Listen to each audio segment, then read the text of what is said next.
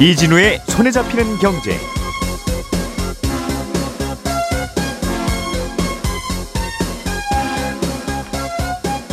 안녕하십니까 이진우입니다. 우리가 은행에서 대출을 받고 나서 만기가 되기 전에 먼저 갚으면 중도 상환 수수료를 은행에 내야 됩니다. 그런데 그때 내는 그 수수료의 기준이 뭐냐, 왜 그 정도를 내야 되느냐라는 비판이 계속 있었는데요. 정부가 앞으로는 어, 수수료를 받기는 받되 꼭 필요한 비용만 받게끔 어, 계산안을 마련하기로 했습니다.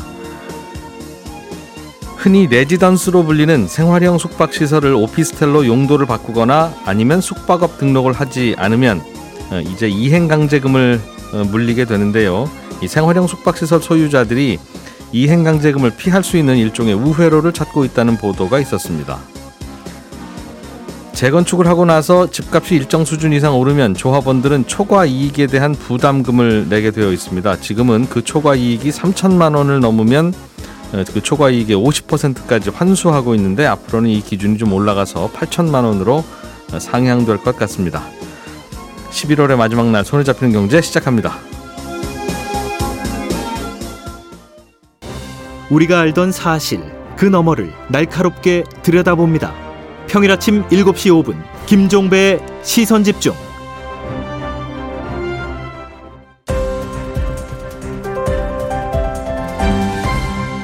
이진우의 손에 잡히는 경제. 예, 행복자산관리연구소 김현우 소장 그리고 손에 잡히는 경제 박세훈 작가, 서운영 경제뉴스 큐레이터 이렇게 세 분과 함께 오늘도 재미있게 경제 뉴스들 좀 살펴보겠습니다. 어서 오십시오. 네, 안녕하세요. 자, 김현우 소장님, 네. 어, 중도 상환 수수료 예. 대출을 받았다가 네. 어, 생각보다 먼저 좀 갚아버리겠습니다. 예. 라고 하면 어, 고마운데요. 어, 조금 더 내셔야 됩니다. 그럼 저희는 좀 더 길게 이자 받을 줄 알고 이런저런 계산을 해놨는데 네. 일정이 틀어졌어요 고객님 때문에. 딱 그겁니다. 딱 그거죠. 네. 어, 그런데 문제는 알겠는데, 네. 알겠는데 그러면 한 2만 원만 받거나 네. 뭐 10만 원만 받거나 이해되는데 네. 뭐 대출 받은 금액의 뭐 1점 몇 퍼센트를 내고 막 그러냐. 그렇습니다. 뭔데 그렇게 많이 받냐 이제 이거였어요. 네. 음. 이게 이제 보통 주택담보대출 같은 경우에는 대출일로부터 3년 이내에 갚을 경우 부과할 수 있다고 법에서 정해놓고 있어요. 근데 지금 말씀하신 대로 그러면 얼마나 받는 거고 그 근거가 뭐냐라고 했을 때 예. 아, 그 돈을 갚음으로 인해서 못 받게 되는 이자 비용, 뭐 기회 비용이 생길 수 있죠. 손해라고 볼 수 있는데 그 부분하고 또 대출 실행 과정에서 은행이 부담해야 되는 각종 수수료들, 행정 비용, 그러니까 감정 평가 수수료라든가 뭐 근저당 설정비, 예. 인지세 같은 그런 비용들이 있으니까 그걸 토대로 부과하게끔 되어 있습니다. 예. 그러면은 은행별로 그런 행정 비용, 이자 비용은 다를 수 있으니까 중도 상환 수수료도 많이 다를 법한데 음. 이게 관행적으로 받아오던 비율이 있어서 주택담보대출 같은 경우에는 어제 살펴보니까 대부분 은행들이 고정금리는 1.4% 음. 그리고 변동금리는 최고 1.2%의 수수료를 받고 있어요. 예. 신용대출 같은 경우는 그나마 조금 차이가 있기는 하지만 이것 역시 0.6에서 0.8%로 거의 뭐 획일화되어 있습니다. 대출 받아간 금액에 네, 그렇습니다. 나, 남은 금액에 네. 예. 어, 그런데 이런 수수료를 무조건 3년 안에 물리는 건 아니고 이 3년 이내에 상환했을 때 뭐 빨리 갚으면 빨리 갚을수록 음. 최고의 비율을 물린다는 거죠. 네. 근데 이것조차도 어, 투명하지 않으니까 이걸 좀 개선하겠다라는 음. 게 어제 발표였습니다. 그럼 구체적으로 어떻게 좀 개선 바꾸겠다는 거예요? 네, 이게 내년 1분기쯤 에 관련 법과 규정들이 바뀔 것 같은데요. 일단 필수적인 비용만 수수료로 징구할 수 있게끔 개선할 예정입니다. 이게 구체적인 가이드라인을 제시하겠다는 건데 아직 세부 내용까지는 나오지 않았지만 해외에 아, 모범 사례를 어, 판단으로 하겠다. 예. 호주의 사례를 참고할 것으로 보입니다.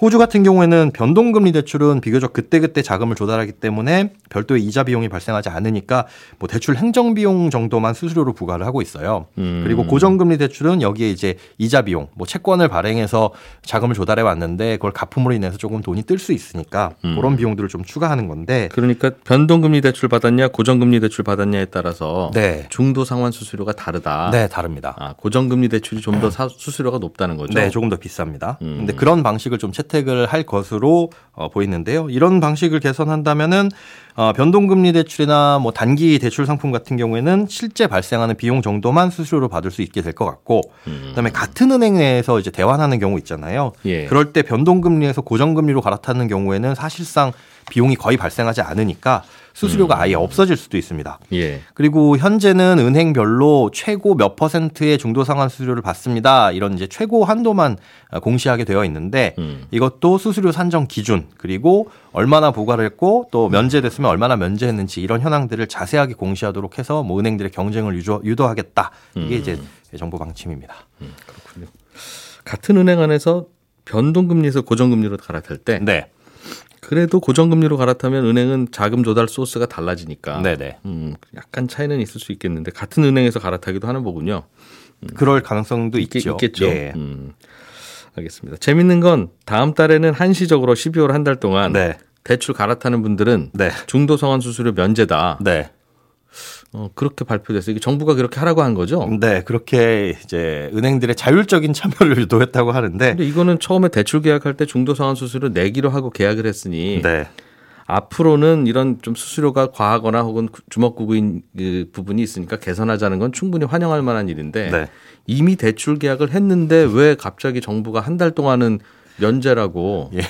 계약 당사자가 아닌데 이렇게 자꾸 계약서에 도장 찍은 걸 맘대로 바꾸면 안 되지 않나요? 저도 그렇게 생각합니다. 계약이 감사하긴 한데 소비자들 입장에서는 고맙죠. 그렇죠. 네. 감사하긴 한데 이러, 이러면 계약서라고 하는 게 무슨 의미가, 의미가 생깁니까? 맞습니다. 뭐 은행 연합회 보도 자료 같은 걸 보면은 이제 서민들의 금융 부담을 좀 완화시켜 주겠다라는 차원에서라고 하는데 아무래도 정부의 입김이 좀 세게 작용을 한 것 같죠. 이게 이제 의도는 가계 부채 규모를 지금 줄이려고 노력을 하고 있잖아요. 예. 그런 상황에서 중도 상환 수수료를 좀 면제해 줘라. 여윳돈이 있으신 분들은 좀 갚게 좀 해줘라. 그러니까 쉽게 말해서 좀 이 대출 갚아서 빚 좀 줄이자 음. 이런 것들인데 뭐 모든 은행이 참여하는 건 아니고 5대 시중은행이라고 하는 신한 하나, KB, 우리 농협은행하고 그다음에 플러스 IBK 기업은행 예. 여섯 개 은행만 어, 이 중도 상환 수수료 면제 행사에 참여를 합니다.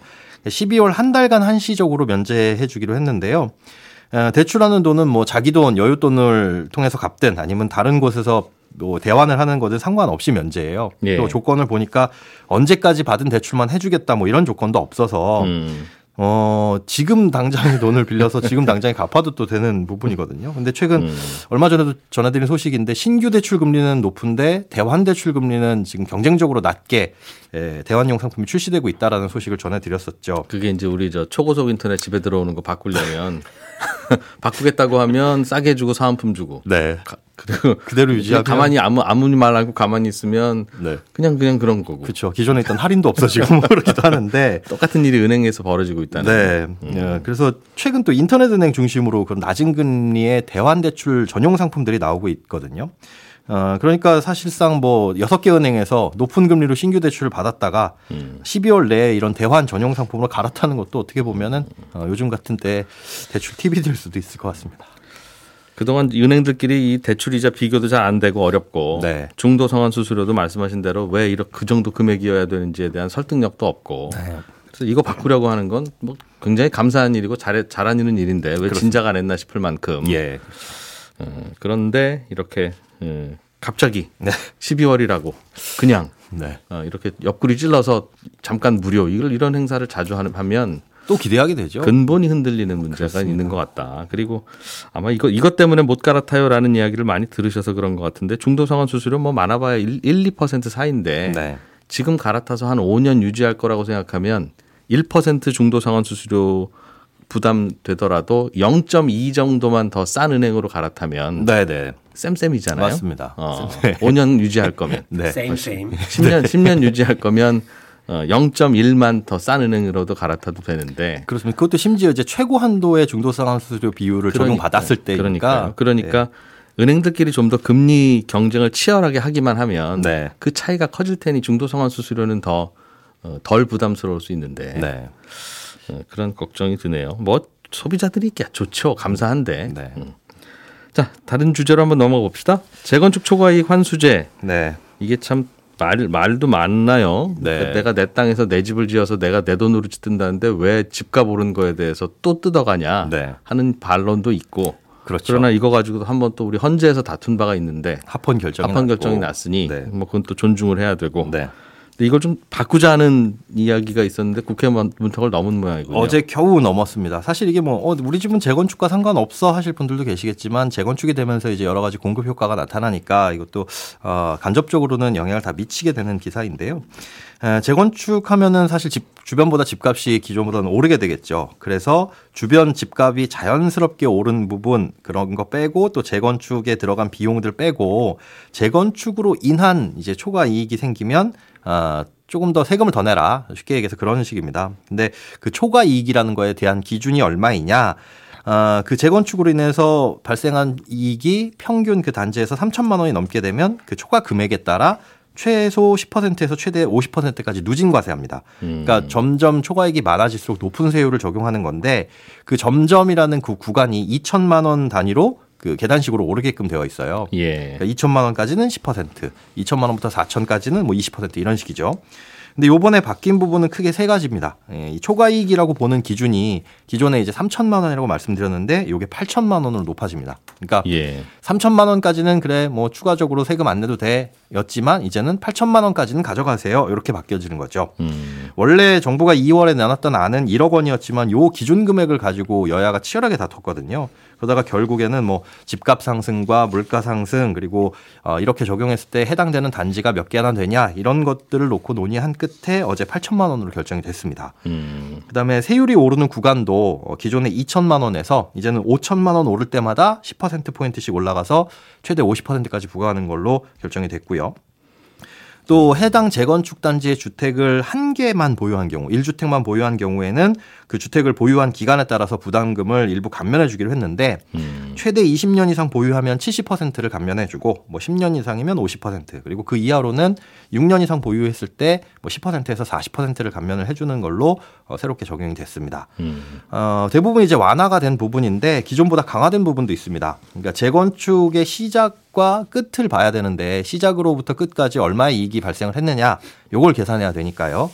근데 재건축 뭐 끝이라는 시점은 완료된 후에 뭐 준공 승인이 난 시점의 공시 가격이 끝이라고 볼 수 있는데 시작이 되는 시점은 과거에는 이제 정비 사업을 추진하기 위해서 임시 조직이라고 할 수 있는 재건축 추진위원회 요게 설립된 시점을 어, 시작 시점으로 봤어요. 예. 근데 거기 앞으로는 추진위가 설립되는 시점보다 뒤에 이루어지는 조, 조합 설립 인가일을 어, 시작점으로 좀 조정하게 됐습니다. 음. 좀 더 기간을 짧게 두면 상승폭이 줄어들 테니 네, 네. 어, 그러면 부담이 좀 줄어들 수 있지 않겠느냐 하는 네. 생각이었나 보네요. 예. 아, 그리고 요 재, 재건축 초과이익 환수제 말고 올해 안에 같이 통과되지 않으면 폐기되는 법안 또 한 가지가 있는 게 실거주 의무법입니다. 음. 아, 현재는 분양권을 마음대로 팔 수 있기는 한데 이 예. 분양가 상한제를 적용받는 아파트 같은 경우에는 집이 지어진 후 이 분양받은 집주인이 직접 들어가서 가장 먼저 살아야 돼요. 음. 음, 그런데 그 실거주 의무를 위반하게 되면 어, 분양받은 사람이 이 1억 천만 원 이하의 벌금이나 1년 이하의 징역을 살게끔 되어 있습니다. 음. 그러니까 이게 분양권을 팔더라도 그럼 분양권을 팔고 내가 그 집에 전세로 들어가야 된다는 뜻인가 봅니다. 아, 그것도 해석이 해석이 모호합니다. 그렇죠. 예. 네. 내가 내 집에 실거주해야 된다는 뜻일 테니까 또 팔고 나서 전세로 들어간 것도 실거주냐 하면 네. 거주는 거주니까 그렇다고 볼 수도 있고 네. 그런데 그 법, 취지 법 자체가 취지는 중간에 그러니까 팔지 마세요라는 취지였을 테니까 그렇죠. 그것도 모호하고 네. 그래서 이거를 이제 폐지하자라는 게 정부의 방침이었는데 아, 야당은 이걸 폐지하게 되면 이제 실거주가 안 되니 갭 투자를 부추길 수 있다. 전세 끼고 요거 분양권을 사고 팔고 할 수 있다. 아, 그러니 주택법을 개정하지 말고 어, 자금 조달 계획 같은 걸 보고 조건부로 허용해 주는 식으로 시행령에 정해두자 이런 쪽으로 주장을 했었거든요. 음, 어, 그런데 요거는 아직 통과가 안 됐습니다. 아직 결론이 안 났는데 그럼 이 법이 통과가 안 되면 실거주 의무가 여전히 남게 되냐? 또 꼭 그렇지만도 않거든요. 규제 지역을 해지하면 실거주 의무 적용을 받지 않게 되기 때문에 예. 이 범법자가 되지 않습니다. 거기에 가시는 분들이. 규제 지역은 지금 분양가 상한제가 적용되는 지역인데 그렇습니다. 이걸 해제할 수도 있다 이, 이 얘기군요. 어, 예, 그건 시행령에서 해정, 해지할 수 있거든요. 그러니까 정부에서는 얼마든지 해지할 수 있는데 현재 규제 지역이 용산, 서초, 강남, 송파구 요 딱 네 곳이에요. 다만 이걸 해 지하게 되면 뭐 분양가 상한제가 해제되는 건 물론이고 어, 2주택 이상 취득세 중과나 아니면 내년 5월 9월 5월 9일까지 배제 중인 뭐 양도세 중과 그리고 청약 관련 제한상이 전부 사라지게 돼서 그 부분은 이제 또 함부로 해지할 수 없다는 게 정부 입장이기도 합니다. 음, 이 규제 지역에 이제 적용되는 규제가 특히 많다 보니 네. 어, 서울 용산 서초 강남 송파는 아직은 분양가 상한제가 적용되니까 청약 통장 들고 계신 많은 분들이 네. 여기서 청약 좀 해서 당첨되면 참 좋겠다 네. 하는 생각을 갖고 있을 텐데 이 법 처리가 제대로 안 되면 올해 연말 사이에 이게 규제가 풀려버리면 그러면 내년부터 분양하는 분양가는 또 올라갈 수 있겠군요. 충분히 그럴 수 있죠. 야, 여러 가지 그 나비 효과가 있네요. 네.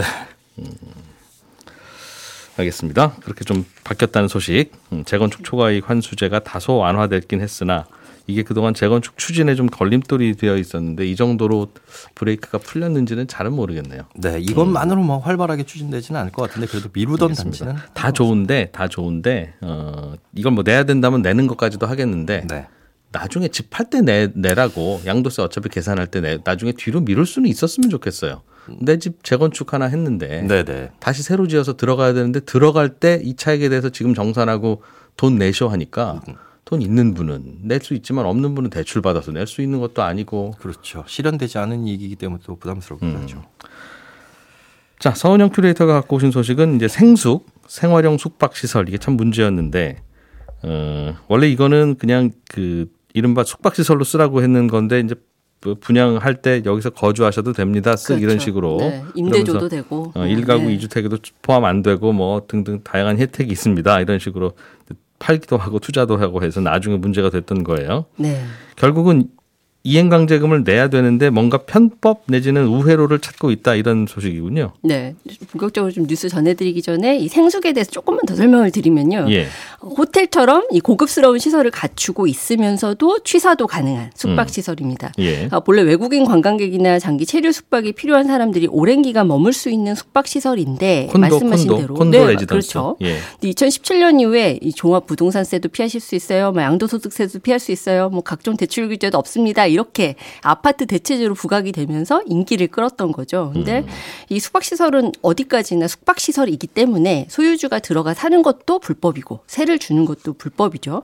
그래서 이 2021년에 정부가 생숙을 숙박업으로 신고 안 했거나 이 음. 주거용 오피스텔로 용도 변경 안 했으면 예. 매년 시가 표준액의 10%를 이행 강제금으로 부과할 겁니다. 빨리 음. 변경하세요라고 안내를 했습니다. 그러니까 거주를 하려면 이른바 그, 그 대피 시설 같은 것도 잘 마련하고 그렇습니다. 복도도 넓게 넓혀 놨어야 되고 네, 주차 설비도 주차 설비도 많이 되고요. 갖춰야 되고 하는데 네. 가끔씩 손님만 받을 건데 뭘 그렇게 하세요라고 해서 많이 줄여줬더니 네. 낼름 와서 거주해 버리시면 어떡합니까? 그렇죠. 복도 넓히고 주차 공간 더 만들고 하든가 맞습니다. 아니면 뭐 이행강제금 내시든가 네. 그게 이제 정부의 입장이었어요. 음. 맞습니다. 근데 대신 올해 10월까지는 시간을 줬었거든요. 그런데 여전히 전체 5만 실 정도가 숙박업 신고도 안 하고 용도 변경도 안 한 채로 남아 있던 겁니다. 어떻게 복도를 넓혀요, 갑자기? 다, 다 지어놓은. 건물로 정말 부시고 다시 없죠. 음. 짓지 않는 이상 방법이 없는 거죠. 그래서 어, 이들 대부분이 이제 주거용 오피스텔로 변경을 추진 중이다라고 추정을 할 수도 있지만 음. 최근 2년간 정말 말- 말씀하신 대로 그런 이유 때문에 용도 변경에 성공한 사례가 1%밖에 안 된다는 걸 좀 감안하면 예. 사실상 대부분은 이 퇴로를 못 찾았다 이렇게 음. 볼 수밖에 없습니다. 예. 그래서 정부가 1년 더 시간을 주기로 하고 이행 강제금을 내년 말부터 부과하기로 정했는데 문제는 이렇게 근본적인 해결책 없이 유예 기간만 길어지는 사이에 온갖 편법이 등장하고 있다는 겁니다. 어떤 아이디어들이 나오고 있습니까? 네, 일단 첫 번째는 사실 가장 흔한 게 이제 이 숙박업 숙박업 등록을 해서 이제 이행강제금은 피하고 이제 소유주가 실거주도 하는 우회로를 찾는 건데 이제 크게 두 가지가 있습니다. 그러니까 우선 첫 번째는 전문 위탁 관리 업체를 선정을 해서 이 같은 건물 내에 30개 객실을 묵습니다. 왜냐하면 예. 이 숙박업 등록하려면 30개 객실 이상이 돼야 되거든요. 음. 그래서 이 경우에 이제 매달 일정 금액의 운영비를 위탁 업체에다가 내고 이 소유주가 장기 투숙객 신분이 되는 거예요. 아, 내 호텔을 맡기 누군가한테 맡기고 그렇죠. 내가 네. 손님이 내가 숙박객이 되면 되지 않겠느냐? 맞습니다. 그 대신 365일 내가 숙박한다. 네. 숙박료 낼게. 그렇습니다. 아. 그러니까 이게 법적으로 문제는 안 되거든요. 그러니까 그렇죠. 어쨌든 어디까지나 투숙객이기 때문에 예. 그래서 본인 소유 객실에 돈을 내고 들어가서 사는 거죠. 음. 근데 이 방법은 이제 내 집에 권리 권한을 누군가한테 넘긴다는 게 굉장히 좀 찜찜하죠. 그 위험성이 음. 있고 나중에 이제 위탁 업체가 수수료를 갑자기 인하해 버리면 이제 계약해 버리고 나면 그때부터 갑이 돼 버리잖아요. 그래서 예. 어 여기 뭐 수수료 좀 높여야 되겠는데 높입시다. 그럼 어쩔 수 없이 높여줘야 되는 전혀. 모르는 네. 업체한테 마- 맡겨서 이거 관리해 달라고 하면 그럴 그렇죠. 위험이 있으니. 그렇죠. 게다가 또 관리 수수료만 받고 업체가 부도를 내 버리고 많이 잠적해 버린다. 이러면 이때는 금전적 피해도 입을 수 있고요. 그럼 소유주들끼리 모아서 무슨 법인 하나 만든 후에 거기서 관리하라고 하면 어때요? 그래서 두 번째 방법이 나온 건데요. 예. 이제 최근에 각광받는 방식이 협동조합을 설립을 하는 겁니다. 그래서 이 아. 같은 시설 안에 있는 이제 소유자들이 30명 이상이 모입니다. 그래서 네. 이제 협동조합을 결성을 해서 음. 숙박업으로 등록을 하는데 이 경우에 이제 숙박, 숙박업 신고 시점에 뭐 서류 작성, 지자체 신고 뭐 이런 어려운 것들 명목으로 이제 300만 원 정도 대행비만 내고 나면 음. 비용이 추가로 들지는 않죠. 근데 어 이거 사실상의 경우는 페이퍼 컴퍼니 만들어서 관리한다는 뜻이군요. 그렇죠. 맞습니다. 음. 그래서 이게 뭐 위탁 관리 업체가 있으면 매월 수수료 내야 되지만 협동조합은 내가 조합원이 돼서 그 일종의 위탁 관리 업체를 세운 거니까 음. 거기다 이제 돈을 낼 필요가 따로 없는 거예요. 그러니까 1년 거주하는데 뭐 1년에 월세를 100만 원으로 하든 1000만 원으로 하든 그렇습니다. 그건 나- 내가 정하기 나름이고 네. 어차피 그 돈 돌고 돌아서 받아서 또 30명의 분양주들이 나눠 가질 거니까 네. 그렇습니다. 비싸게 정해도 큰 손해는 없고 그렇네요. 그렇습니다. 근데 음. 이 경우에도 약간의 문제는 또 있는데요. 그러니까 일단 조합에 참여할 소유자를 직접 찾아 나서야 되고 설득도 해야 되고 이런 작업이 일단 번거롭다는 거.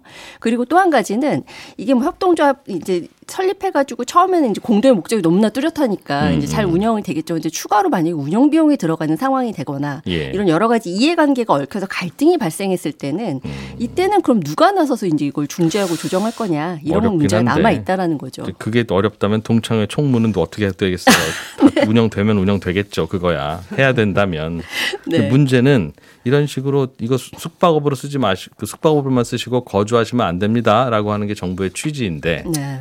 그래요. 그럼 내가 그럼 숙박할게요 하면서 1년 내내 숙박을 하는 게 사실상 그럼 거주 아니냐. 그렇죠. 여기에 대한 시비가 있을 것도 같은데 네. 근데 아직은 이건 뭐 규정상 합법이라는 거죠. 그렇죠. 법적으로는 이건 문제 삼을 방법이 없습니다. 음. 하기야 뭐 저 회장님들은 뭐 1년 내내 호텔에서 사는 분들도 하나둘이 아니라 하니 그거 그동안 그럼 왜 그거 막았냐 안 막았냐라고 하면 할 말이 없긴 없네요. 네, 이게 사실 목적이 실거주라면 오피스텔로 용도 변경하는 편이 낫지 않아요? 라고 음. 물어보실 수도 있는데 아까 정말 지적하신 말씀이 정확한 게 결국에는 이런 요건을 다 갖춰야 되고 심지어 되게 큰 걸림돌인 게 이게 지자체 조례상으로 이, 이 건물이 있는 지역 자체의 성격을 바꿔줘야 됩니다. 그러니까 지구 단위 계획을 변경하는 그 과정 자체가 음. 굉장히 복잡하고 지자체가 정말 적극 적으로 나서주지 않으면 해결의 복도를 넓, 넓히고. 뭐 주차장을 더 늘리더라도 물리적으로 네. 지자체가 그거를 그 오피스텔 용도로 안 만들어주면 안 된다. 그렇죠. 네. 아이고 어쩌다 이런 일이 벌어졌대요. 예. 네, 저희는 내일 아침 8시 30분에 다시 모여서 뉴스 전해드리겠습니다. 고맙습니다. 이진우였습니다.